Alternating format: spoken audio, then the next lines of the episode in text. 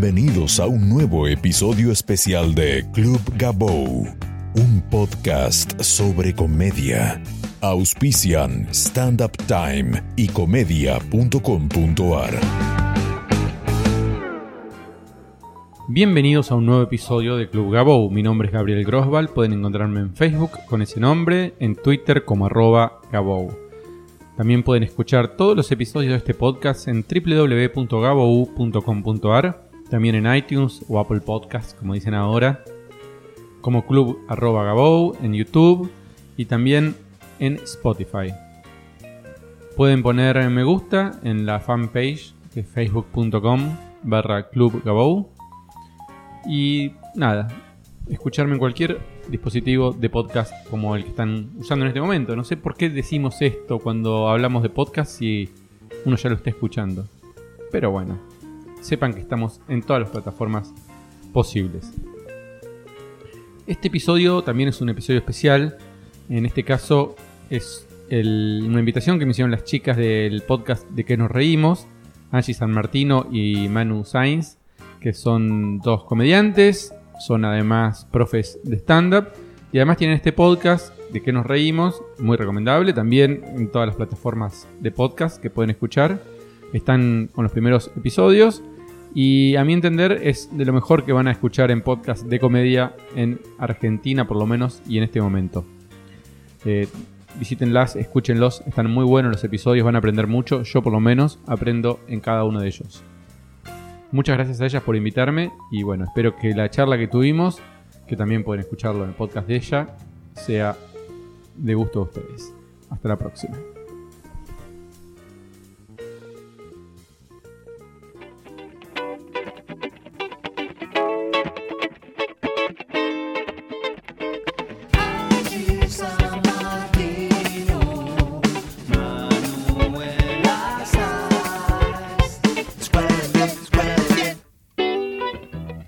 Bienvenidos, bienvenidas, bienvenides a De qué nos reímos.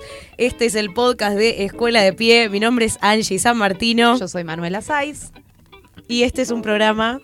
No, vos tenías que. No, es que ya lo dije, por eso te estaba dando el ¿por pie qué para. lo hiciste antes? Porque lo dije mal, dije mal. Este- la no, pero venía, este es el podi. No, es que ya lo había Pie, dicho antes, lo dije un mal. programa. Vamos de vuelta. Vamos Bienvenidos, bienvenidas, bienvenides. Esto es De qué nos reímos. Yo soy Angie San Martino. Yo soy Manuela Saiz. Y este es el podcast de Escuela de Pie. Un programa de stand-up y de construcción. Ahí va, bien. Bueno, ahí, ahí está. No sé si lo voy a editar eso, que quede, ya Que fue. quede, ya está. Bueno, ¿cómo estamos, Manu?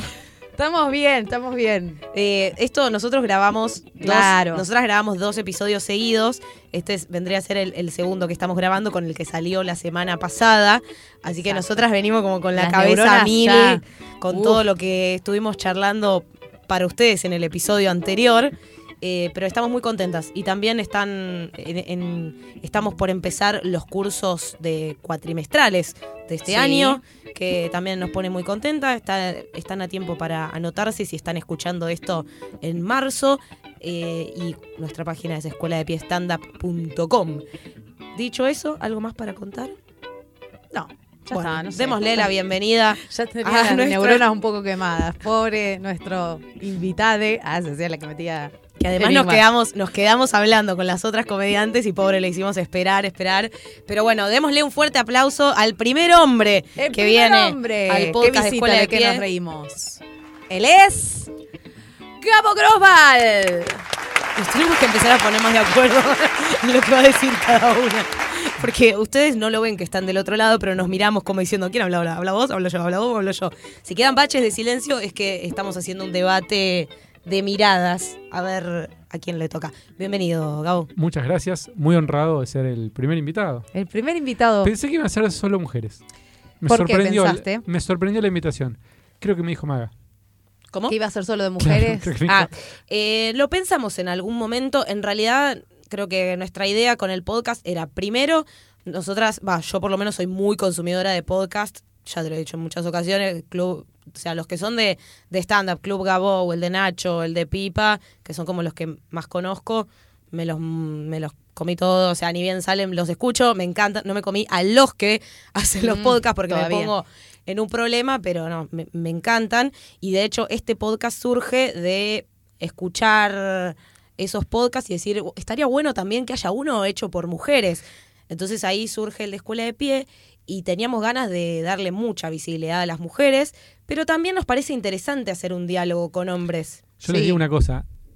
eh, este es el mejor podcast de comedia argentina. Ah. Hoy. Hoy. Escuché dos, pero. Escuché dos. Desarrolle. No, escuché. eh, ah, no, escuchaste el primer episodio y el segundo y el episodio. segundo.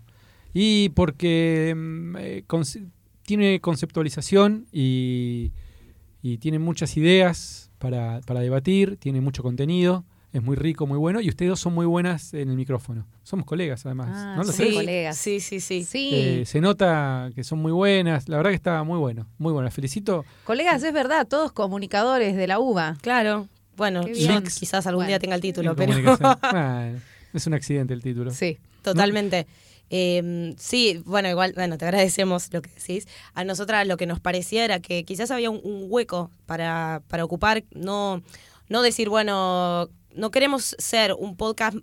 ¿Qué podemos aportar nosotras que ya no esté hecho? Porque digo, si invitamos, probablemente si invitamos a los mismos invitados que invitaron ustedes, probablemente hablemos de distintas cosas porque nosotras somos distintas, pero no sé, hablar de, de por ahí, de, solamente de las carreras o de cómo empezaron, o es como que ya lo hicieron ustedes. Entonces no queríamos repetirnos y dijimos, bueno, ¿qué le podemos aportar? Y dijimos, bueno, nosotras somos mujeres, estamos en un proceso de construcción, nos parece que la comedia también está viviendo momentos que que, son muy movidos, ya de por sí, desde, no sé, desde que surgió Instagram y nos movió a todos, de, de repente comediantes de stand-up que aparecen eh, en la tele, que son famosos, como nos mueve desde todos lados, desde el público, desde mm, el modelo de negocio, desde un montón de lugares. Y nos parecía que, que bueno, que había un lugarcito ahí para, para ocupar y para hacer algo distinto, ni mejor ni peor que nadie, sino distinto. Y, también que, que tenga que ver con como apuntar a todos los niveles de, construcción en, en los que estemos, porque puede haber que haya un invitado o invitada comediante que diga yo siempre hice este tipo de humor y nunca me replanteé nada, que es válido también, pero por eso también abrirlo y que no sean solo mujeres, porque por ejemplo nos pasó que el fin de semana pasado fuimos a ver a, a Laila y Gonzo y yo le dije a Gonzo, queremos que estés porque estás haciendo un re laburo de deconstrucción, que está buenísimo que se hable y que te- como que esté el espacio. Eh, la deconstrucción es difícil para las mujeres, pero también para los hombres. Digo, eh, todos somos víctimas en menor o mayor medida de, del sistema en el que vivimos y está buenísimo tener todos el espacio de, de reflexionarlo al menos. Sí, también el, el otro día, por ejemplo, vino Laila y ella nos hablaba desde su lugar en la producción, que ella trabaja con, con Diego en Stand Up Argentina, ¿no? Entonces nos contaba cosas que quizás los hombres no las ven porque no las viven, no porque no haya una voluntad de que las cosas sean o más iguales o más parejas. Eh, nos contaba que los técnicos de, de iluminación no le daban bola en los teatros porque era mina y siempre le hablaban a Diego. Y quizás no son cosas que Diego necesariamente tenga que ver, pero está bueno que Laila se pueda sentar acá a contarlo para que también los hombres nos puedan ayudar eh, desde su lugar. Creo que se puede. Y creo que es interesante eso, porque si no es como muy todo puertas adentro, las mujeres hablando de feminismo y de construyéndose, pero también el mundo del stand-up, si vamos a ser coherentes, hay más cantidad de hombres que de mujeres, por una cuestión lógica. Bueno, y ahora queremos saberlo todo de ti. Eh, que nos cuentes todo. Seguro tenés un montón de, de cuestiones en las que aportar desde tu rol como productor, desde haber sido el pionero de los podcasts en Argentina con respecto a comedia eh, y un montón de cosas que deben pasar puertas adentro de, no sé, cuestiones con los teatros, incluso si, si trabajás con comediantes que de repente se te para a vos alguna alarma de, te suena, viste, de decir, che, no está bueno esto que está haciendo, o quiero bancar este proyecto porque me parece que es algo que viene a discutir. Primero me gustaría que nos cuentes cómo surgió la idea de hacer el podcast. ¿Cómo llegaste Ah, vos a la comedia también Perfecto. un poco? Bueno, a la comedia llegué en forma recreativa. Es una cosa que empecé como para divertirme. Es una historia un poquito más larga, pero de una psicóloga en un psicotécnico de una empresa me dijo, vos tendrías Ah, que hacer sí. algo con el arte. Y le digo, no, no sé, tocar la guitarra, no, teatro no me gusta estudiar. Mm, Yo iba al Bululú a ver cosas al Bululú hace, te estoy hablando, muchos años. Diez años. Más, más. Y era público. Yo estaba estudiando en la facultad, comunicación, y a los fines de semana, cuando podía ver Bululú, o por corrientes, al mosquito, alguna cosa off. Y, mm, y justo llega un mail a mi novia de ese momento de un curso de Diego Weinstein de stand-up. Che, mira este, ¿qué es stand-up? ¿Qué es? Pero entonces le digo a un amigo, vamos, vamos a quedarnos de risa. Si a nosotros nos gusta ir a ver eso, vamos a ver eso, psicotécnico. Bueno, fuimos, pero con una cuestión recreativa.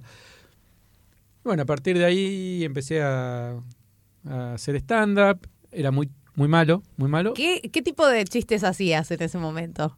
Porque me, me apare- me- tengo así como el recuerdo de haber visto algún video y que Olvidables, olvidables. Es que- Olvi- olvidables, los sí, harías sí. hoy esos no, chistes. No, corren más. No corren más. Había uno que estaba bueno, había otros que no. Sobre- Igual cuando la mayoría, cuando arrancamos, todos nos identificamos como malos. O sea, No, no, no, pero la mía era horrible.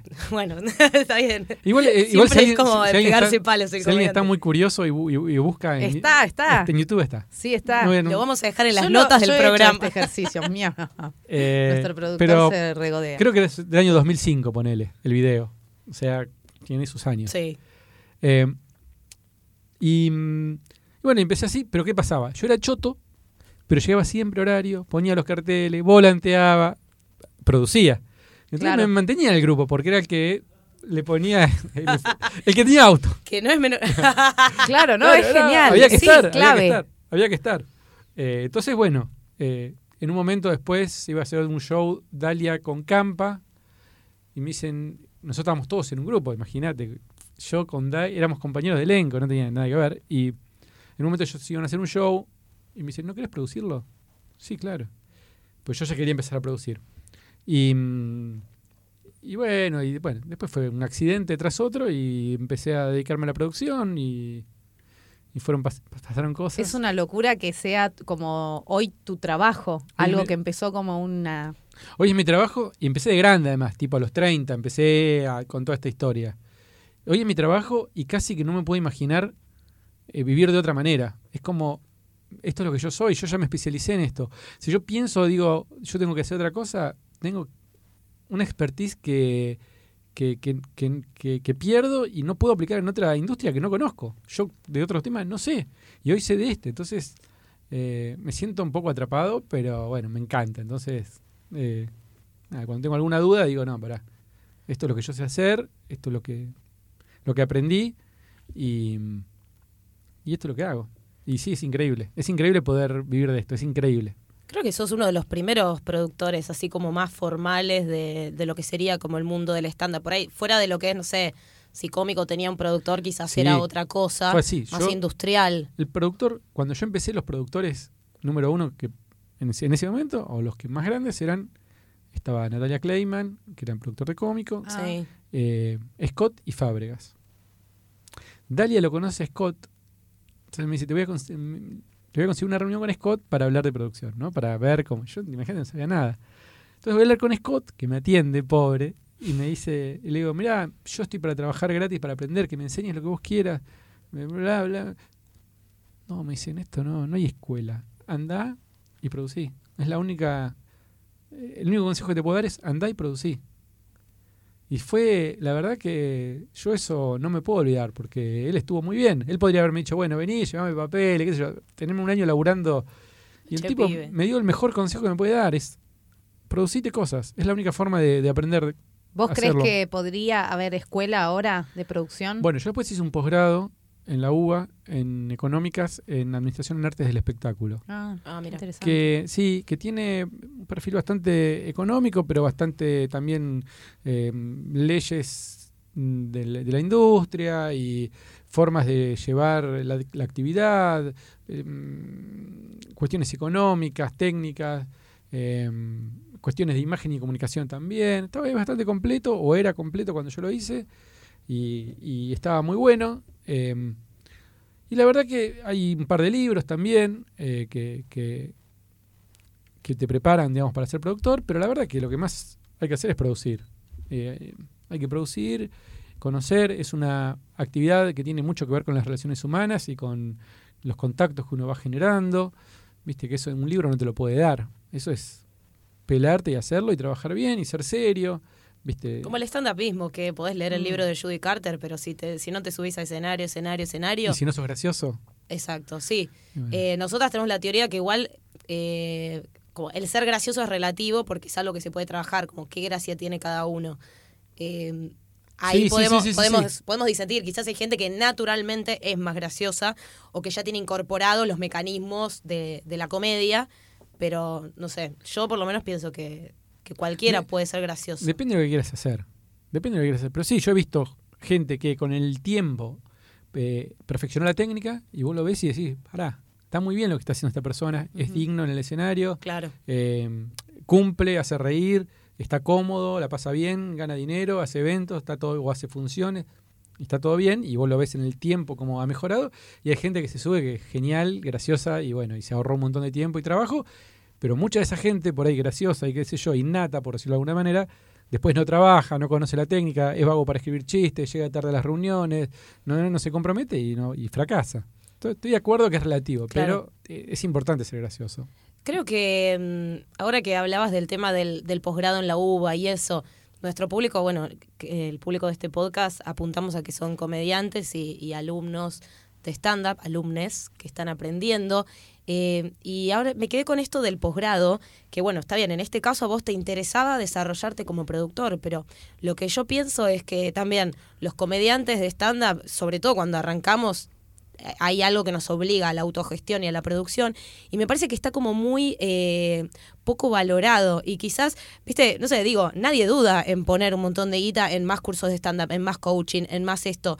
Y no sé si hay mucha gente poniendo, invirtiendo tiempo y dinero en decir voy a hacer, no digo un curso de producción porque quizás no existe, pero esto, ¿no? De, Yo creo que debería de existir. porque lo que les empieza a pasar, me parece, es que esta falta de habilidades para la producción que también tienen que ver con entender el modelo de negocio y también tienen que entender con el compromiso con la responsabilidad, esto que decís de llegar a tiempo, de ser responsable, de ser buen compañero. Creo que eso también atenta con que puedan seguir desarrollándose como comediantes, porque llega un momento que encontrás un techo y no sé, si no sabes cómo armar un show, cómo seguir subiéndote escenario, cómo como que te quedas ahí estancado y quizás no podés, eh, digo, hay muchos que quieren vivir de eso y para poder ganar plata también hay que invertirla en algún punto. Para mí un, un gran ejemplo de eso lo hizo eh, Alejandro Angelini eh, cuando empezó con el stand-up. Él compró el libro de Judy Carter. Dijo Judy Carter, se fue a Estados Unidos, Sí. se anotó en la escuela de Judy Carter, estudió con Judy Carter, trabajaba de mozo, bla, bla, y después con lo que aprendió pudo venir acá y bueno, es uno de los pioneros y de los mejores profesores de stand-up que hay en el país. No solo por eso, digo, pero él invirtió en eso. Tal y cual. me parece que si yo fuera comediante, quizás, eh, y joven sobre todo, porque eh, por ahí me iría a decir, bueno, me voy a Estados Unidos o, a Europa o, y veo qué pasa si me pongo a trabajar en un club de comedia y ver cómo funciona el negocio y ver cómo arman el material los comediantes y tratar de estar cerca de gente que de la cual aprender. Yo, eh, viste, en esas fantasías también que uno tiene, yo a veces decía, bueno, yo me tendría que ir a Estados Unidos a un club de comedia decir, déjenme trabajar en la puerta para ver cómo es el negocio, nada más. Y decir, me tomo cuatro meses y hago eso. Eh, nunca lo hice, ¿no? Pero digo, eh, Claro. pero por ahí si tuviera 20 años menos o 15 años menos y las ideas más claras, eh, lo, lo podría hacer. Y eso también es invertir. Y es plata y es tiempo y es energía. Entonces hay que ser creativo también. Yo el posgrado este no era posgrado de producción de stand-up. No, obvio. Porque no existe. No, hay algunos cursos de administra- de gestión cultural, y, pero de, de producción de stand-up no existe y de producción teatral muy poco, porque la verdad que es... Sí, a veces va muy enfocada a no sé, escenografía, vestuario, cosas que por ahí para, para el stand-up no son indispensables, digamos. Em, y porque creo que hay como un imaginario de, de algunos comediantes como de, bueno, actuar, actuar y te va a descubrir uno de los productores importantes. Que creo que hoy por hoy, si puedo pensar en productores, lo que llamaríamos productores importantes que conozca, quizás son tres, cuatro. Y no sé cómo, cómo debería funcionar eso. O sea, si algún comediante que está escuchando dice, yo quiero que me produzca Gabo, Gabo Grosval, ¿qué, ¿qué tiene que pasar? Vamos a hablar de los productores importantes. Si quieren les cuento cómo funciona. Sí, que va a ser porque queremos. Yo a mí eh, soy muy fácil de convencer, pero vamos a hablar de, de los... Escuchen Producime, Gabo, ya está. Te, trajimos acá Nah, para pedírtelo. nah. Vamos, yo un cuatro de copas, pero digamos, un productor grande, yo voy a ser muy cruel con lo que voy a decir. Sé cruel. Sé cruel. y les voy a decir como es algo que todo el mundo sabe o supone. Si el artista rinde, si vende entradas, va a tener todos los productores a sus pies. Fin. Fin. Yo les voy a contar una anécdota muy cortita que para mí fue bastante reveladora. En un momento, eh, yo trabajé dos veces en el Festival de Comedia de Nueva York. Ah, mira. Eh, llevé dos shows. El primero fue Campa Pichot. Bueno, yo hago toda la gestión, le explico a los tipos, hablo, tra- tra- tratando, viste, de, de vender el producto de la mejor manera posible. Me dice, mandame las redes sociales, mandame cuántos seguidores tienen, eh, canales de YouTube, de Instagram o de Facebook, ta, ta, ta. O sea, los tipos, lo que ven es eso, son los números Claro. son los números. La verdad que eh, eh, después puede ser que el productor les caiga bien, que el artista le caiga bien o lo que sea, pero en general el, productor, los productores más grandes lo que buscan es eh, que les rinda. Sí, que en realidad es, es como un modelo que se replica en un montón de, de rubros, digo, no sé, para, para publicar un libro. Todavía está la idea de que quizás hay que, hay que mandar un manuscrito y que la editorial lo vea y que sea brillante, y en Claro. realidad la editorial te publica porque tenés un público. Entonces, me parece que eso todavía no está claro del todo, porque hay muchos comediantes que todavía intentan como esta cosa de, no sé, que me conozca Gabo, que me conozca Diego, que me vean actuando, y quizás no va por ahí. eh, a ver, tampoco creo que todos puedan cortar la misma cantidad de tickets. Digo, no es que, para mí, los que son más masivos, no es que necesariamente todos podrían llegar a eso, porque creo que cada uno tiene su público. No sé qué pensás vos. Sí, Pero sí, sí. quizás tiene que autoproducirse o, buscar a alguien que le haga las veces de productor, pero no necesariamente apostar a... Esa es la beta que, que yo creo que está vacante todavía, que quizás sería súper interesante, que esto lo, lo he hablado con Víctor Torres también, que es productor, de decir, hay un montón de cosas que yo sé que, yo sé que hoy por hoy, con mi nivel de alcance y mi nivel de masividad en medios y qué sé yo, no, no se justifica que un productor venga y me diga, che, yo te produzco. Salvo que fuese, no sé, como decía Flor Tejero Ponte, de tenés quizás un producto que te reditúa bastante y podés bancar un proyecto o alguien que vos decís, le pongo fichas porque sé que va. En el medio, un comediante tiene que hacer su autogestión de producción. Y hay un montón de cosas que yo, por ejemplo, sé que soy malísima o que no sé o que no entiendo y que capaz que cuando las quiero hacer hago cualquiera.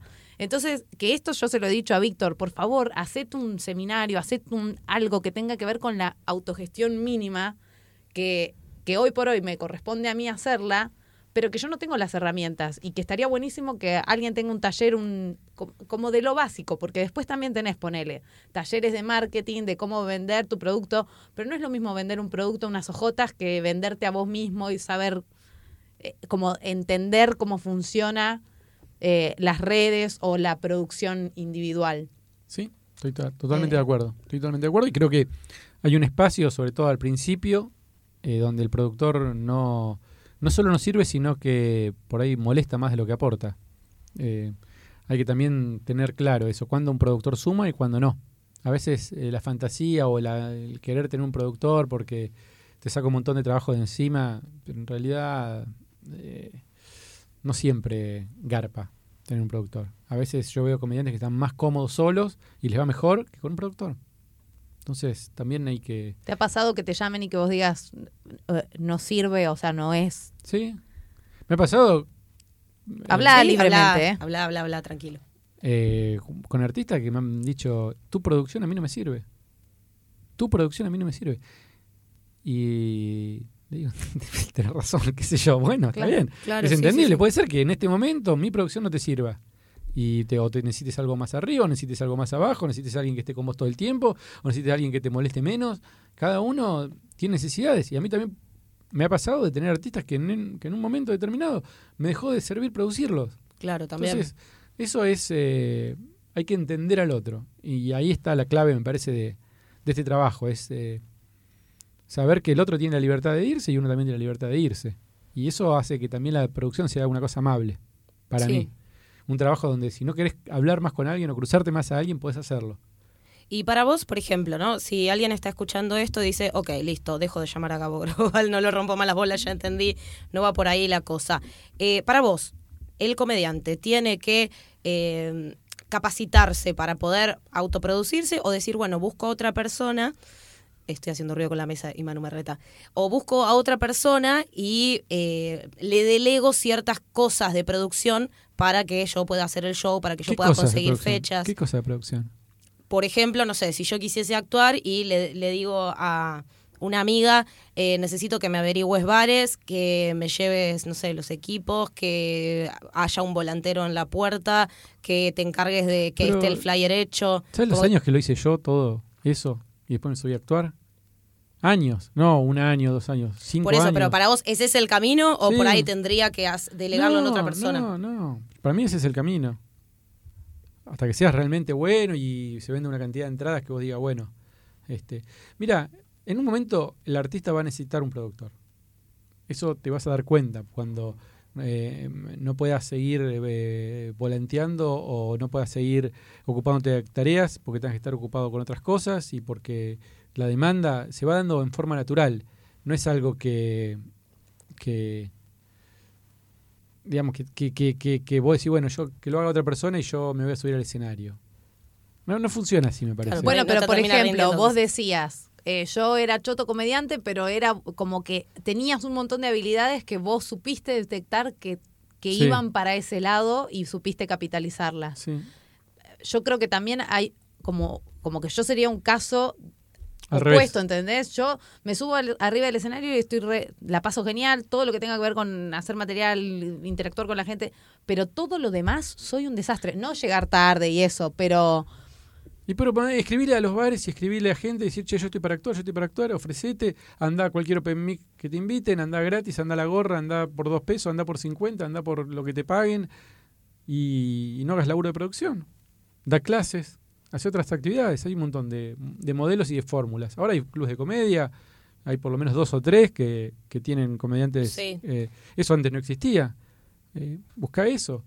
Busca un bar en la esquina de tu casa donde puedas poner un escenario y armar un show los sábados. Y con tus. Digo, yo lo digo, parece muy fácil. Es un trabajo, pero no me parece imposible. Hoy con las tiqueteras, por ejemplo. No, por eso, pero digo, hay No. que, tiene que aprender uno, uno mismo a venderse a sí mismo y a... Sobre todo al principio. Sobre Sí. todo al principio. En cuando empieces a vender entradas, los productores te van a ir a buscar también. ¿Crees que alguien que, que quizás está, no sé, si tendrías algún consejo para alguna persona que esté como en la misma situación que vos cuando estabas haciendo stand-up y veías que tenías esas habilidades que te guiaban más hacia la producción? ¿Crees que hay que tener X cualidad o, o podrías darle algún consejo quizás? Porque nosotras a veces vemos que hay eh, pibes que estudian con nosotros que tienen capacidades de producción, que las ponen en juego cuando tienen que armar un show, pero quizás no, no, no lo ven de decir, che, esto puede ser un trabajo. A mí me pasó que eh, yo considero que haber pasado por el stand-up eh, como comediante fue fundamental para poder eh, Claro. producir. Entonces, y por ahí haber producido todos estos años, en realidad es fundamental para que yo termine haciendo otra cosa. Nunca se sabe cómo eso se va encastrando. Entonces, siempre hacer lo que a uno eh, le dé placer y donde uno se sienta a gusto. Yo en un momento me acuerdo una noche exacta que yo iba al Bululú a actuar después de haber producido. Y yo decía, la pasé tan bien produciendo. Y ahora estoy yendo ahora al Bululú, como corriendo, llegando tarde para hacer una cagada. ¿Por qué estoy haciendo esto? ¿Por qué me estoy sometiendo a mí a, a, a subirme arriba de un escenario? Yo no la paso bien, la gente no la pasa bien, es toda una mierda. Me quedo con otro que la paso bien y listo. Bueno, y hice el corte. Entonces, eh, hay que escuchar los deseos de uno, me parece. Y ahí está la clave. Si tu deseo no es producir o la pasás mal, no produzcas. No produzcas. ¿Cómo vas a hacer para subirte al escenario? Y bueno, buscarle la vuelta para no producir. Por ahí vas a tener que ir a muchos lugares y no cobrar. Y aprovechando que, bueno, que hace bastante que estás en el mundo del stand-up y me parece que también el hecho de, bueno, ahora podés contarnos también cómo surgió la idea del podcast, porque me parece que también eso, eso sirvió para tener como un termómetro de las épocas que se iban viviendo en el stand-up, porque desde que arrancaste a lo que es ahora, cambió totalmente el Cambió- panorama. Sí, cambió el escenario un montón. Em, primero yo escuchaba un podcast de Estados Unidos, de Mark Maron, What the Fuck, y yo decía, ¿cómo nadie lo hace en Argentina? Eso lo, pero éramos poquitos los que escuchábamos y qué sé yo. Yo decía, ¿cómo puede ser? Y qué sé yo. Y después me pasaba que mucha gente me decía, che, eh, ¿por qué no haces un curso? ¿Por qué no explicás lo que vos haces? Y qué sé yo. Y yo no encontraba un formato para transmitirlo. yo no, no me gusta mucho dar clases, daba clases en la Facu en bastante Sí. tiempo en datos, Datos. pero no tenía ganas de, de- de- de- de hacer más docencia, no, no era algo que me gustara demasiado. Y mm, yo decía, bueno, tengo que buscar un formato donde yo me sienta cómodo transmitiendo eh, mi experiencia. Y ahí la, la encontré porque yo decía, charlo con los comediantes, charlo con los productores, charlo con la gente que me voy cruzando y voy dejando una, una eh, un registro de, de- de mi paso por, por este trabajo. Y eso fue más o menos lo que hice. Eh, se ven distintos temas, comediantes que antes de pegarla estuvieron todos, digamos, todos los comediantes antes de pegarla pasaron por el podcast. Eh, y eso estaba bueno, poder escucharlos cómo pensaban antes. Y, mm, y esa fue la idea, y se fue andando. Primero hice uno, después dos, después diez, después.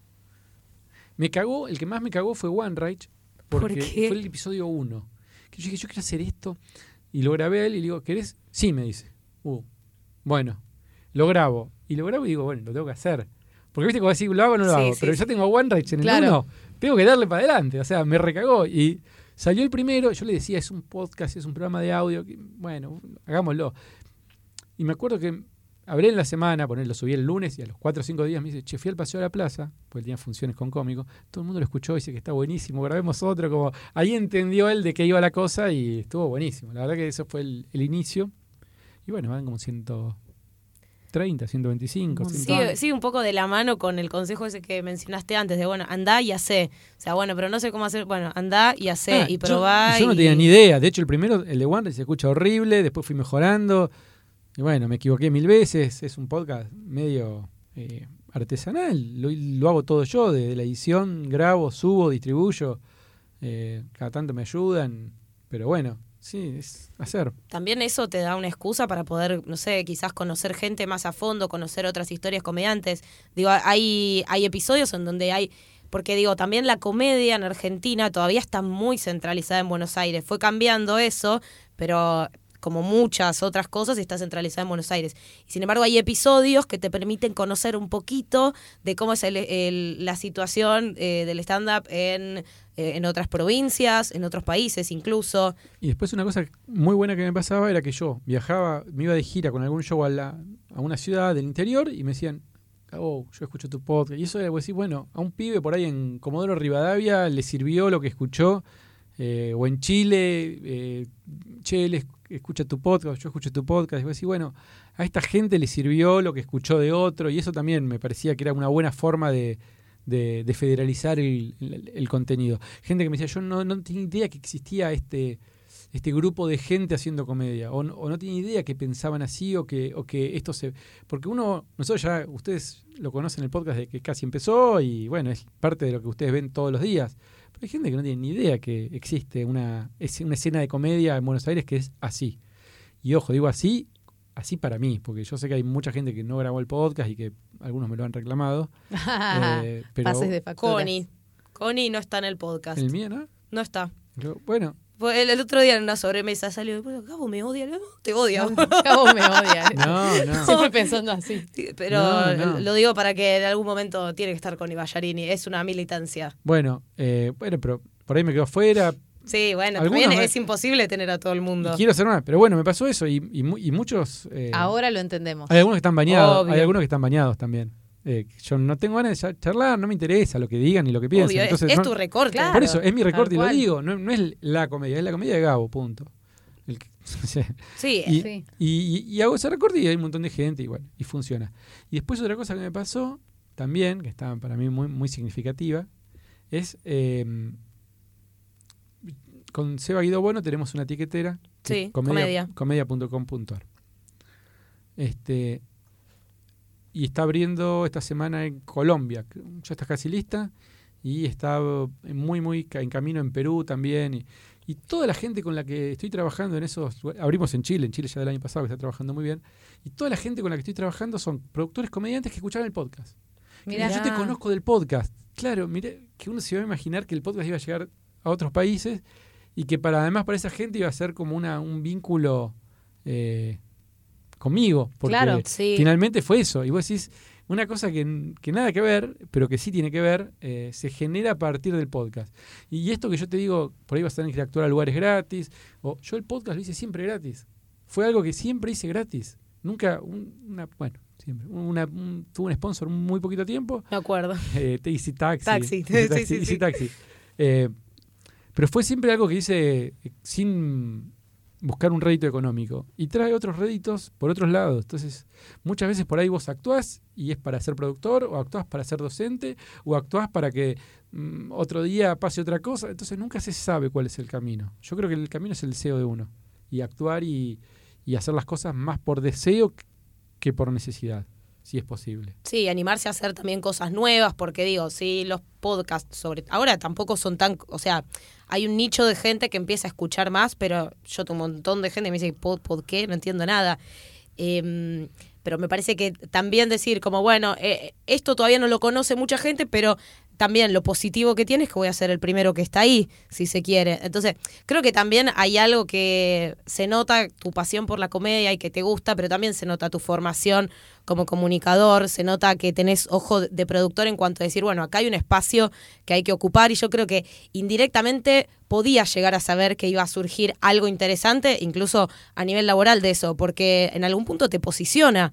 Eh, Totalmente. o sea, digo, cuando yo digo productores importantes de Argentina y te nombro, tiene que ver con tu trayectoria, con la gente con la que trabajaste y también con que, por ejemplo, hiciste el podcast y hay eh, en Salta comediantes que te conocen a vos y no a otros productores, justamente porque hiciste eso.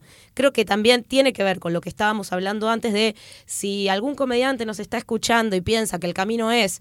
eh, conseguir un productor que, que te ayude a pegarla, es quizás todo lo contrario. Decir, bueno, los productores van a llegar a mí si corto tickets. ¿Cómo hago para cortar tickets? Quizás hay que eh, buscar como el camino distinto, que es lo que no está haciendo el resto. Totalmente, totalmente. Lo que hay que buscar es el camino, eh, esto que, que dijeron ustedes cuando empezaron con el podcast, que es vamos a ocupar un lugar que vemos que está pendiente. Cuando yo empecé el podcast era un lugar que estaba pendiente. Y si ustedes se fijan, los comediantes que les va bien son comediantes que encontraron huecos que estaban eh, pendientes o relaciones con gente. Se me ocurre el caso de Dalia, el caso de Maga, el caso de eh, Malena Pichot. Se conectan con gente que hasta ese momento no tenían un referente o no tenían una persona, eh, un artista. Que se identifiquen. que exactamente. Y bueno, y lo mismo lo- con los hombres. Hay que buscar eh, espacios que no estén ocupados y proponer algo distinto. Creo que también esa es otra de las claves. Proponer algo que no exista. Y, y tener paciencia. Y tener paciencia. Y uno no sabe cuáles pueden llegar a ser los resultados con el tiempo. Confiar en lo que uno hace y, y sobre todo ponerle mucho, mucho corazón. Me parece que eso también se nota. Em, no sé qué cosas hoy en día te cambian la carrera como antes era ir a la tele, estabas en la tele un rato y te cambiaba la carrera, hoy eso ya no sucede, Sí. pues decís, bueno, eh, estar en Netflix, para mí tampoco sucede, por ahí lo último grande que pasó fue lo de Instagram, y yo no sé qué va a pasar con los podcasts, este año va a ser muy fuerte con podcast, el 2019, en español. Eh, Ojalá. Spotify está poniendo un montón de plata en, en la, en la parte de podcast. Hay cada vez más gente escuchando podcast, cada vez más gente sabe lo que son los podcasts. Y, y puede haber un, no sé, un negocio. Spotify compró una empresa muy grande, no sé si están al tanto de, de- de creación de podcast de Estados Unidos. Están empezando Ah, a- sí, a, eh, Anchor. Exacto. Y otra más, eh, Gilmit Media. Bueno. Y eh, están empezando a pasar cosas. eh, y hay que estar atento y, Y ya se va a saturar el mundo podcast y va a haber que buscar también por qué otro lado sí, hacer bueno, contenido. Quizás el, el objetivo principal es poder conectar con una audiencia, eh, sea a través de un podcast, a través de un video de Instagram, a través de una juntada en una plaza, eh, que sea, o sea, construir un público más que buscar quién. Me sale el, el gallo a mí también. Eh, más que un pollo, no un gallo, cualquiera evolucionó. Eh, más que decir, bueno, ¿quién me va a dar las herramientas para cortar tickets? Es al revés, es eh, ¿dónde está mi público? ¿Dónde está esa audiencia que después va, va a ser fiel y va, va a seguir cortando Mirá. tickets? Eh, va- varias cosas. Una es, vos fíjate que hay artistas que se autogestionan y les va recontra bien. Uno es Cassiari. Casiari. Cassiari, él vende sus entradas con Eventbrite, les escribe mails a sus clientes, él vende los libros también. Entonces, por ahí estamos organizando alguna fecha y él me dice, eh, pues yo lo ayudo con eso, con organizar las fechas. Eh, es una, una, una, una producción muy... Una coproducción. Sí, él tiene muy claro lo que él necesita, lo que no tiene es tiempo por ahí para cerrar con las salas y algunas cuestiones en los que en las que yo le ayudo, pero eh, él me dice, mira, fíjate que yo en tal ciudad vendo un montón de libros, hagamos fechas ahí. Y como él vende los libros también, no tiene editoriales, él sabe dónde ir. Y además, cuando yo cuando ponemos una fecha a la venta, él escribe por mail a la gente que ya le compró los libros diciendo, che, estoy yendo a tu ciudad. Claro. ¿Entendés? Entonces genera un vínculo que no tiene ningún artista grande, por decirlo de alguna manera. Y él vende un montón de entradas y lo hace a su manera y le funciona para mí mucho más rentable que, que por ahí. Entonces no sé si hace falta un productor. Bueno, en eso recomendamos o recomiendo el- la charla TED que tiene Cassiari que se llama Matar el Intermediario, que es súper interesante, sobre todo para los artistas que nos autogestionamos, que tiene Está que ver con YouTube. que... Sí, está en YouTube, eh, la página de TED también, que, que justamente tiene que ver con esto, con que venimos de un modelo en el cual la idea era apuntar a que te descubra una disquera, que te descubra una editorial, que te descubra un productor, y en realidad quizás eh, el modelo que maneja Cassiari es súper interesante y para los comediantes lo veo como recontra viable, recontra posible. Hay si un grupo quiere. de cuatro o cinco comediantes de mi edad, que no voy a dar los nombres, pero todo el mundo sabe quiénes son, que se autogestionan, se comparten los bares entre ellos y les va muy bien, que no necesitan un productor. Realmente un productor no les suma. Claro. No sé en qué sentido les podría sumar. ¿Les podría llevar la guitarra? Eh, digamos, cerrarle las fechas. Pero ¿Quién llama- está hablando? la, La, la- la la- guitarra. la verdad, no, digo, la verdad es que es muy poco lo que un productor puede sumar en algunos casos y en otros casos suma mucho. En otros casos suma mucho porque vos estás tan el artista está tan ocupado en la creación artística o en, en- la difusión. o en difusión o en otras cosas que no, no puede ocuparse de, de- bueno cada caso es particular no hay un productor que te salve. Hay un episodio de mi podcast con Calixto y, y el Tano muy bueno que ellos dicen el productor no te hace vender entradas el productor te hace te ayuda a administrar eh, el éxito por decirlo de alguna manera. Hay muy pocos que te ayuden para mí a vender más entradas. Pueden ser Yankelevich Patalano que hacen una inversión muy grande en publicidad y que te empujan para que para que la sala esté llena. Sí, pero así todo, no, no sé si trabajan con gente que no corte tickets. Quizás le dan visibilidad a Bueno. alguien, porque digo, no sé, traba- eh, por ahí eh, un caso que podemos decir es el de Moldavsky, pero también es un comediante que eh, esos productores vieron el potencial que tenía, no solo que era bueno, sino que te iba a tener un nicho, que... Claro, un potencial Bueno, económico también. Pará, yo voy a decir una cosa. Moldaski trabajaba conmigo. Sí, Hacíamos dos iranush por semana.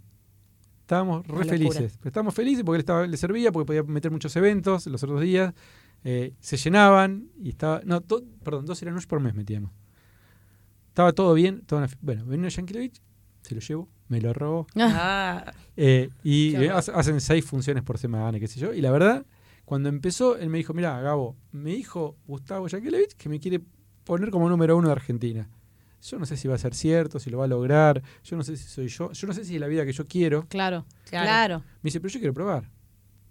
Si el tipo, yo quiero probar a ver qué onda, qué es eso, cómo se siente. No, no, no sé cuántos años tenía Roberto en ese momento, 55, no sé. sí, Dice, sí, sí. no me va a volver a pasar esta oportunidad. Quiero ver. Y el tipo lo hizo número uno. Es el tipo que más entradas vende en el país. El número uno del stand-up. Entonces, bueno, ahí Moldaski y Yankelevich hicieron algo. Ahí sí, Yankelevich lo empujó. Pero Moldaski tenía su jugo. Ahora, yo también siempre digo, eh, Yankelevich se llevó a Moldaski. Pero yo a Moldaski no lo encontré en un tacho. Claro. Claro. Yo a Moldaski cuando lo vi. Ya Como que Mol- va, va escalando también, pero Claro, ya cada uno le va brindando las herramientas que va teniendo. Moldaski estaba haciendo los jueves en Boris, que le iba muy bien. Yo le decía, vos estás para más. Bueno. Pero entonces digo, entonces, no es que yo lo agarré de cero o Yankelevich lo agarró de cero. Yo le di lo que podía en su momento y Yankelevich le dio lo que pudo en su momento. Entonces son construcciones, viste, que uno va escalando, por decirlo de alguna manera. Claro, y que por ahí tampoco, o sea, digo, quizás eh, hay un comediante que tiene la posibilidad de llegar a un público masivo como el de Moldavsky y que pue- pu- enganchó bien con, con vos, con Yankelevich, y quizás hay otros que por el estilo de comedia que hagan o por el, eh, el nicho que manejen o lo que fuera, no nunca les serviría que Yankelevich, no sé, les ponga pauta en Telefe. ¿Entendés? Porque Pero- quizás no les serviría para llegar a su público tampoco, Pero pregúntale a Cassiari si le interesa una producción como la de Yankelevich. Ahí va. Me dice- te va a decir que no. tal cual. Sí, no, Cassiari es- me dice, yo quiero, mm, no quiero ir a lo de Mirta, sentarme y quiero ser una... Yo quiero estar con mi familia tranquilo y que esta es mi vida y yo manejo y son ¿qué te hace feliz? Esa es la clave. ¿Qué volvemos siempre a lo mismo, con los números uno y con los números cero. O sea, ¿qué es lo que te hace feliz? Es que pa- parece una boludez que uno tuviera que charlar sobre esto, pero a veces parece que hay, hay caminos que se van armando y uno no se detiene a pensar si es lo que quiere. Digo, en el mundo del stand-up pasa que a veces empiezan a aparecer determinadas oportunidades para algunos y pareciese que el camino hacia el éxito va por ahí. Ejemplo, apareció Comedy Central, hay que estar en Comedy Central para llegar a un cierto lugar. Aparece Netflix y hasta que no llegues a Netflix no entraste en una determinada categoría. Y no siempre nos sentamos a pensar, bueno, pero yo quisiera esto. No sé, a mí me pasó el año pasado estar haciendo gira durante todo el año con un show eh, que más o menos podíamos meter la gente, sabíamos qué gente metíamos y, y buscábamos teatros acordes a esa cantidad. Y sin embargo me pasó de, de estar charlando con mi novio y decirle, la verdad que yo, yo pensaba que hacer gira eh, y actuar en un montón de teatros y viajar era como el escalón siguiente y era lo que había que hacer y lo que quería. Y me doy cuenta que me levanto un sábado en Santiago del Estero y no tengo ganas de estar ahí. Quiero estar en mi casa tomando mate y hacer un show por semana en Capital o un show por mes en Capital. Y me costó también amigarme con eso, porque digo, pará, porque no, la, la expectativa de todos es que yo ahora crezca y haga más shows y viaje por todos lados, pero yo no quiero eso. Y es difícil ponérselo a pensar y amigarse con que son distintas las, las necesidades y las cosas que quiere los cada uno. sí. Yo también, yo soy una persona que a mí, si me das a elegir, prefiero no girar. Yo quiero estar en mi casa. Pero son personalidades, tiene que ver con mi personalidad. Tengo que viajar, viajo. Pero si puedo no viajar, no viajo. Yo ahora fuimos a la costa con Maga y qué sé yo. Eh, cuando la gente vuelve a decir fui a la costa, qué sé yo, voy a la costa, o me toca, varios veranos ya lo hice con distintos artistas. Para mí es un. No está nada bueno, ¿eh? No está nada. Creo que no fuimos Pero nunca a una la playa. Creo que nunca fuimos a la playa, nunca, ni Es una vez. terrible, me Ni muero una si vez. pasa eso. Creo que lo mejor que hicimos fue unos asados, después lo pasás bien, todo, pero no, no está bueno.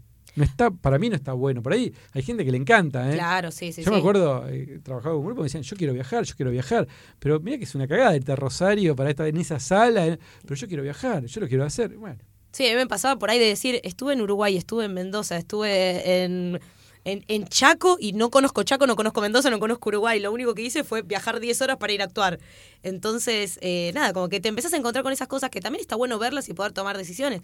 A nosotras con Manu nos pasa que conocemos colegas que quizás dan clase porque no les queda otra y les sirve como un recurso más para poder vivir de la comedia. Y a nosotras nos pasa que hay veces que incluso eh, elijo dar más clases que hacer más shows. Y a veces uno se lo plantea como, pará, pero está bien esto. Y después decís, bueno, pero si a mí me encanta eh, formar comediantes, aprender de, de mis alumnos, eh, charlar con Manu, estar ahí tom- tomando mate en, en la clase.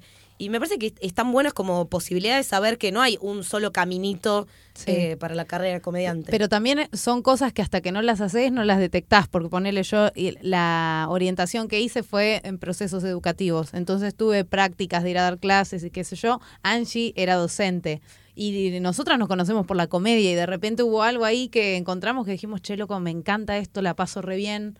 Eh, no sé, cuando el tiempo se te pasa como volando, pero hay cosas que también que hasta que no se concreta uno no sabe. Por ejemplo, a mí me encanta que, que tengamos, que seamos amigas con, con Angie y con Maga, porque a mí me sirve un montón ver cosas que pasan para decir, ah, y yo quiero ese combo. Onda, quiero tener, si, si publico un libro con X editorial, es mi objetivo para eso, porque como de pensarlo. O también me ha pasado ir a la presentación del libro de Maga de Caos y se me frunció. Porque, claro, porque yo digo, yo soy comediante, lo que más quiero es llegar a más gente, que venga más gente a verme. Y de repente ver como ese fanatismo que vos- yo decía, es Justin Bieber, boludo. O sea, y, y te asusta un poco también de decir, loco, a mí también me gusta. seguro que hay alguien a quien lo hace feliz. Estoy Seguro. seguro. Pero ah, lo que uno tiene que pensar es, ¿a mí me hace feliz? Claro. ¿Es lo que yo quiero? ¿Es mi deseo? Para mí Sí. igual hay que pensarlo eso como un camino hacia otra cosa. Quizás eh, hace falta eso para darte cuenta eh, que, que lo que vos querés es otra cosa. Cuando, Totalmente. cuando eh, yo el año pasado me ofrecieron administrar el liceo, eh, y Patarano, le comenté a Cassiari, che, tengo esta oferta, qué sé yo. Y Cassiari me dijo, tenés que hacerlo. Porque me dice, yo puedo creer en el tipo que fue al mainstream, lo vio y dijo, ah, no, esto no es lo que yo quiero y volvió, que el tipo que que de afuera del medio, nada, nada. Claro. Eso no. Total. Entonces, pará, hacelo. Después ves si te querés quedar ahí, o te querés volver, o te querés ir, o lo que vos consideres. Eh, ¿Y qué te pasó con eso? bueno, estoy como... Te está pegando el Es que aire de Todavía tengo la resaca del sábado. mira, em, saldo positivo. Eh, no creo que la actividad de administrar un teatro sea algo que yo pueda hacer en el tiempo. Eh, me pasó eso, como que me di cuenta que estar todos los días en un teatro administrando siete elencos. hi- Hicimos, por ejemplo, 40 shows distintos en todo el año, distintos eh, espectáculos. O sea, por promedio teníamos un estreno por semana. Algunas semanas cinco, algunos ninguna, pero era una locura porque cuestiones técnicas, cuestiones de venta, cuestiones de marketing, cuestiones de esto, artistas, seguros, eh, borderos, liquidaciones, cheques. Me muero, ya No, me no, no. morí. Me Te morí. juro por Dios que era... eh, pero bueno, en un momento empezó de a poquito, de a poquito, de a poquito, de a poquito. En julio estaba, viste, con infantiles, terminabas el sábado a las 3, 4 de la mañana, con la trasnoche y volvías el domingo a las 3 de la tarde, tenías que estar en el teatro. Era muy, fue muy intenso. Yo fui papá el año pasado, entonces tenía la posibilidad con eso de estar todos los días con mi hija, porque un ratito a la noche la veía o a la mañana, entonces yo decía, bueno, estoy en Buenos Aires, la puedo ver, si yo seguiría trabajando de productor, tendría que estar viajando por todo el país y por ahí una semana la puedo ver. Entonces así, bueno, eh, seguí trabajando de productor, pero yo no viajaba. Y fue la posibilidad también para mí de probarme, eh, entre comillas, en las grandes ligas o de- con Sí, más sí, exigencia. A, ver, a ver si yo que trabajo en salas más chicas, con artistas menos, eh, menos grandes, ¿qué pasa si me pongo a trabajar de ahí? Sí, y quedan los contactos, el currículum, Ah, digo, sí. todo. Y, y probarme a mí mismo, a ver si puedo hacerlo o no puedo hacerlo. Y bueno, lo pude hacer. Y salió bien y mis jefes estaban muy contentos conmigo. El proyecto no siguió porque los números no acompañaron la- los gastos, pero... eh, Y porque tocó un año también. sí, sí, bueno, por eso. Se- Claro. Tenía una expectativa, no, no se dio. Eh, el stand-up es un, un- un género que tiene entradas muy económicas y esa sala es muy cara. Bueno, se hizo lo mejor que se pudo y se la pasó bien y, y se aprendió un montón. Eh, pero bueno, fue algo que hice y que ya se los dije a mis jefes que no volvería a hacer y que estoy muy agradecido. Entonces buscaremos alguna otra forma de... Pero bueno, uno es productor y tiene siempre ideas nuevas y cosas nuevas para hacer y proyectos nuevos. Entonces, Sí, también hacer eh, cosas nuevas, digo, así como el podcast salió bien por mil lados, también hay que hacer cosas que digas, bueno, al final esto no, no era lo que quería hacer. Y por ahí, como ya no nos queda tanto tiempo, algo que me interesaba para charlar con vos era, ya que hace, hace muchos años estás y que estamos diciendo esto de que vos fuiste viendo cómo, no sé, de repente viene Netflix, de repente viene Instagram, de repente hay comediantes que están súper arriba que cortan ticket, que después no. Bueno, hay un montón de cosas que vos viste y a mí me interesa saber a nosotras nos interesa saber cuál es tu mirada con respecto a cómo fue, cómo es el lugar que tiene la mujer en el stand-up, las mujeres comediantes, si fue cambiando, si to- qué ves todavía que, que tenga que cambiar. Quizás no, no solo con respecto a las comediantes mujeres arriba del escenario, sino también a cómo se trata a la mujer desde la- los la- materiales. desde los materiales. Yo creo que sí, que hubo un, un impacto enorme en los últimos años. Creo que la comedia además fue fundamental en el cambio de conciencia y la visibilidad del, de la cuestión del feminismo y de- del patriarcado eh, a través del humor. Creo que hubo este, desde Cualca en adelante todo un discurso y una forma de hacer humor que en Argentina no existía, que le dio al tema un montón de visibilidad. Eh, De hecho, vos hablas con un montón de gente que no está muy familiarizada con el tema y la relacionan con eso, lo relacionan con eso, digamos. Ah, sí, Mariana Pichot como ícono del feminismo. Es una comediante. Entonces Claro. me parece que desde la comedia se hizo un aporte gigantesco a la causa, pero gigantesco. También se reprodujeron o se reproducen todos los eh, todos el- Estereotipos. eh, Sí, y, y se hizo también durante muchos años. También hay un mea culpa, pero también eh, dio la posibilidad de que surjan personajes que, que visibilizan el, género. Ustedes, eh, Noelia y Bimbo, eh, un montón de, de chicas y, y- chicos también, que- Gonzo, Ricardo, que están eh, militando, por decirlo de alguna manera, eh, sobre estos temas y están haciendo visible el tema y lo están poniendo en tono de humor, que es mucho más fácil para digerir y para, y para reproducir. Eh, me parece que eso eh, fue genial, porque no fue solo para, para adentro, o que no está haciendo solo para adentro, sino que además está haciendo un aporte para afuera, porque por ahí la academia también, en la academia hay un montón de casos y estudios y el feminismo se hace 60 años que está este, estudiándose y se está viendo, pero queda en un círculo muy pequeño de la sociedad. Y esto ah, lo, lo expandió por todos lados y eso me, me genera mucho placer. Eh, colaborar con que ello hasta- eso haya pasado, digamos, el, el sentir que, bueno, eh, tuve la posibilidad de subir al escenario gente que, que, que fue con ese discurso y que ese discurso ganó. O siento que está ganando, no está ganando nada porque votan contra el aborto, pero de la- que por lo menos da pelea. Que por lo menos da pelea.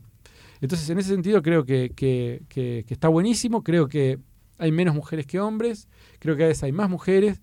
Creo que, a mi entender, se está viendo mayor genialidad en las mujeres, en el stand-up eh, de las chicas. Eh, es lo que yo veo, que las nuevas generaciones, eh, los hombres son más iguales o qué sé yo, y veo en las mujeres como, ah, mira qué interesante lo que están haciendo por este lado.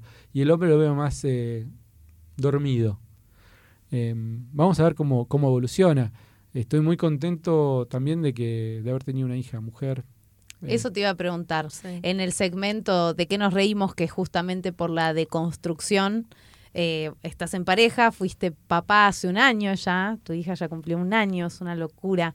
Eh, preguntarte en qué situación, no como comediante, sino como productor y como hombre, sentís que te construiste algo o que te cambió la mirada en este último estamos tiempo. en proceso, estamos en proceso.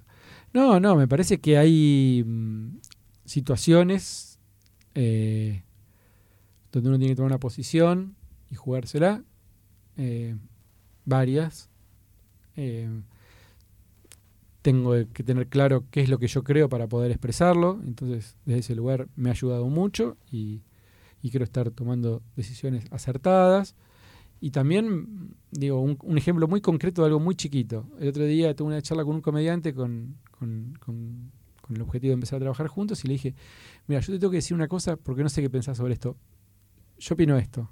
Si no estamos de acuerdo, está todo bien, pero no podemos trabajar porque yo no puedo eh, dedicarle mi tiempo y mi energía a un artista que va a, que por lo menos no va a tener la instancia de decir, che, este material no va porque está transmitiendo un mensaje eh, que, que- que no, que no va, que no va, que no corresponde.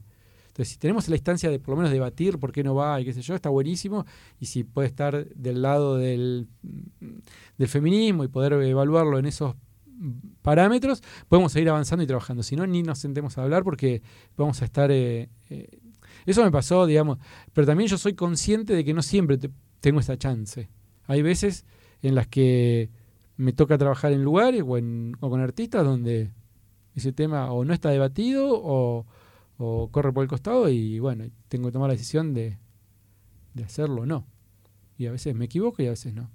Sí, creo que también lo positivo es que quizás ahora ver que, lo puedes plantear de esta forma, no sé, quizás hace unos años no planteabas primero, bueno, qué, cuál es tu, tu opinión con respecto a esto y después qué es lo que qué es lo que vamos a hacer y qué vamos a trabajar juntos. Quizás también es como algo positivo para todos a la hora de, de trabajar con alguien, porque después también se hace muy cuesta arriba, incluso, no sé, ponerle en tu caso productor, pero si yo me tengo que aliar con algún comediante para hacer un show y por ahí, no sé, eh, yo corto esta cantidad de tickets, vos cortás esa, nos unimos, nos potenciamos, buenísimo, pero si después en el escenario vamos a tirar mensajes para distintos lados, quizás te estás ahorrando un problema si lo charlas y si lo pensás, que va a ser incómodo, obviamente, porque uno también se tiene que cuestionar un montón de cosas. Bueno, para ahí, ¿yo qué pienso sobre esto? Porque por ahí hay cosas que antes ni nos preguntábamos.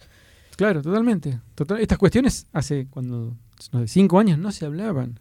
No se hablaban, no estaban en la mesa. Entonces, viste, de repente ahora, bueno, pongámoslo en la mesa. ¿Qué opinas sobre esto? ¿Cómo vamos a trabajar? Este, son temas eh, muy interesantes para mí y creo que son para una sociedad mejor. Entonces, eh, me gusta, me gusta que estén planteados, me gusta que se hable y mm, me da mucha vergüenza también, porque sé que cometí muchos errores en el pasado y que cometo todos los días errores.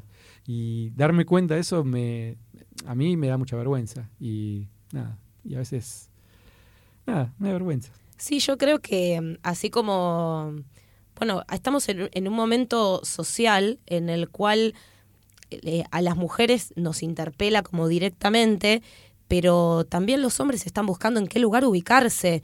Eh, también se están haciendo un montón de preguntas, no saben cuándo algo está mal, cuándo algo no está mal, cuándo se tienen que callar la boca, cuándo se tienen que correr o cuándo tienen que, que, co- que cooperar y que colaborar. Digo, no sé si alguien tiene la respuesta a eso, pero me, me parece como, por eso también, nosotras también debatimos mucho. Invitamos a un hombre eh, y al primer hombre que invitamos es un hombre referente, es un hombre que está en un lugar de poder, si se quiere. Vos no lo, quizás no lo, no lo podés asumir, pero estás en un, en un lugar de poder. No lo digo mal, digo, hace, te avala tu trayectoria. O sea, hay gente que empezó hace un año y vos empezaste hace 10. Eso ya hace que estés en un lugar de poder, digo, en cuanto a, no sé, los contactos que tenés, los comediantes con los que trabajás. Digo, de repente One te dijo que sí a un primer programa, es porque eso es tu capital social o lo que sea, y está buenísimo. Y, y lo charlamos con Manu y dijimos, es muy obvio invitar a, Gabo Grosval porque es, es como un, un ícono en, en la comedia o en el mundo del stand-up. Pero también dijimos, bueno, pero también hay un montón de gente que si lo tiene como referente, también está bueno escuchar qué es lo que opina sobre esto. Y sinceramente te agradezco que, que digas esto de... Parece que va a llorar. No, no voy a llorar, pero de verdad... ¿Qué? Yo. Es que un poco me, no, no te digo que me emociona, pero me gusta poder escuchar que se pueda sentar a la mesa y decirlos, y miren, algunas cosas me dan vergüenza, porque que no es fácil, porque también, eh, Es que yo me quiero morir. bueno, tampoco tanto, por favor, Juan D'Artes. No, sí, no, no, no, no, porque cuando ves para atrás o cuando ves, vos decís, esto pasó, esto vi, este, cómo no reaccioné o, o- o cómo se me escapó esto, este, y nada, creo que lo más sabio es cerrar el orto y escuchar.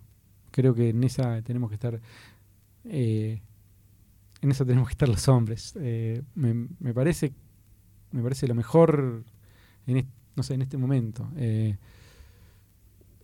no sé, la verdad es que no sé, justamente no sé. Y eso me parece que es la clave, saber que no sabes. Y, está, y, que está, y que está bien. Y sí, no sabes, no sabes. Eh, pero yo no, lo mío no es machista, qué sé yo. Y hubieras hecho distinto si era una- un hombre que tenías adelante. No sé. Bueno, entonces probablemente era machista.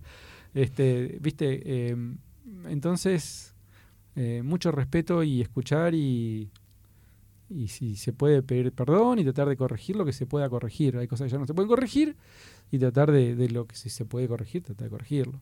Tampoco, viste. Sí, tampoco pegarse latigazos porque estamos Ah, todos en la misma. Eh, Sí. antes, en el programa que grabamos antes que este, que es el episodio anterior para los que están escuchando, hablamos de eso. Nadie resiste un archivo. Si vamos a empezar a, a indagar, no, no vamos a llegar a ningún lado porque nadie, nadie resiste un Sí, archivo. y también que eh, cuando un paradigma cambia también es como, y bueno, ahora se dio el cambio. Verlo antes era imposible, es como que yo te diga, no sé, eh, todas las cosas que pensabas de la paternidad antes de ser padre. No, totalmente. Quizás ahora te... Yo me- acuerdo de haber tenido charlas de yo padre, no sé qué, como diciendo... eh, No, ni en pedo. Ni en pedo, y ahora... Ah, Bueno, es el famoso diario otro- del lunes. Otro Gabo. Y ahora estoy, me pasa eso. Ahora estoy con, con Cami, Eli se fue por trabajo a Estados Unidos y estoy como mamá y papá. No, estoy, estoy como papá.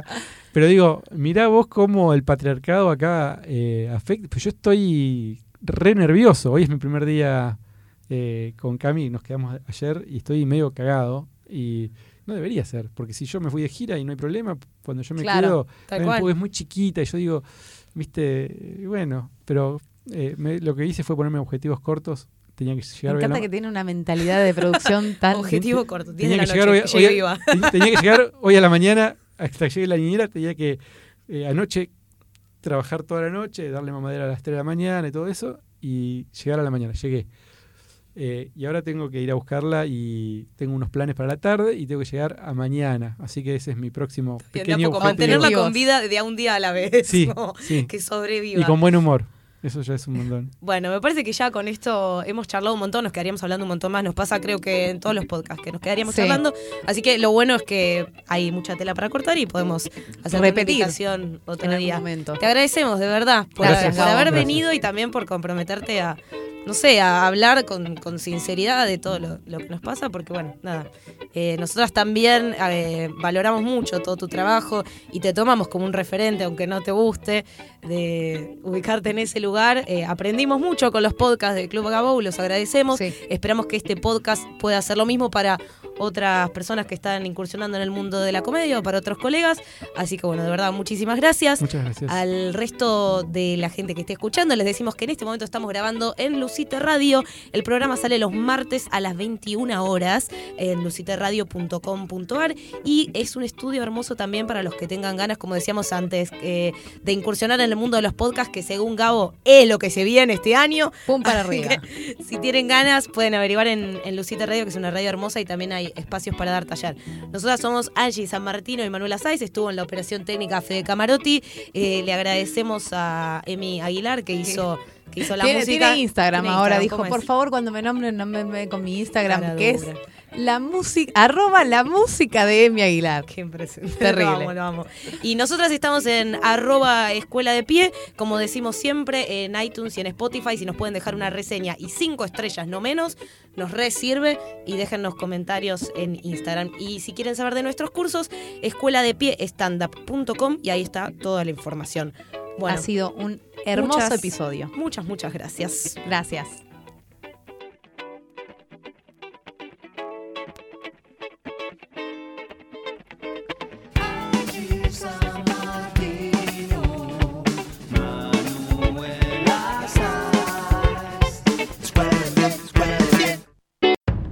Auspiciaron Club Gabou, Stand Up Time y comedia.com.ar.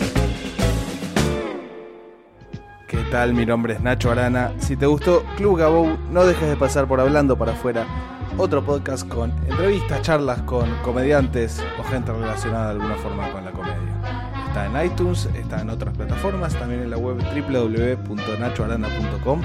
Así que los espero.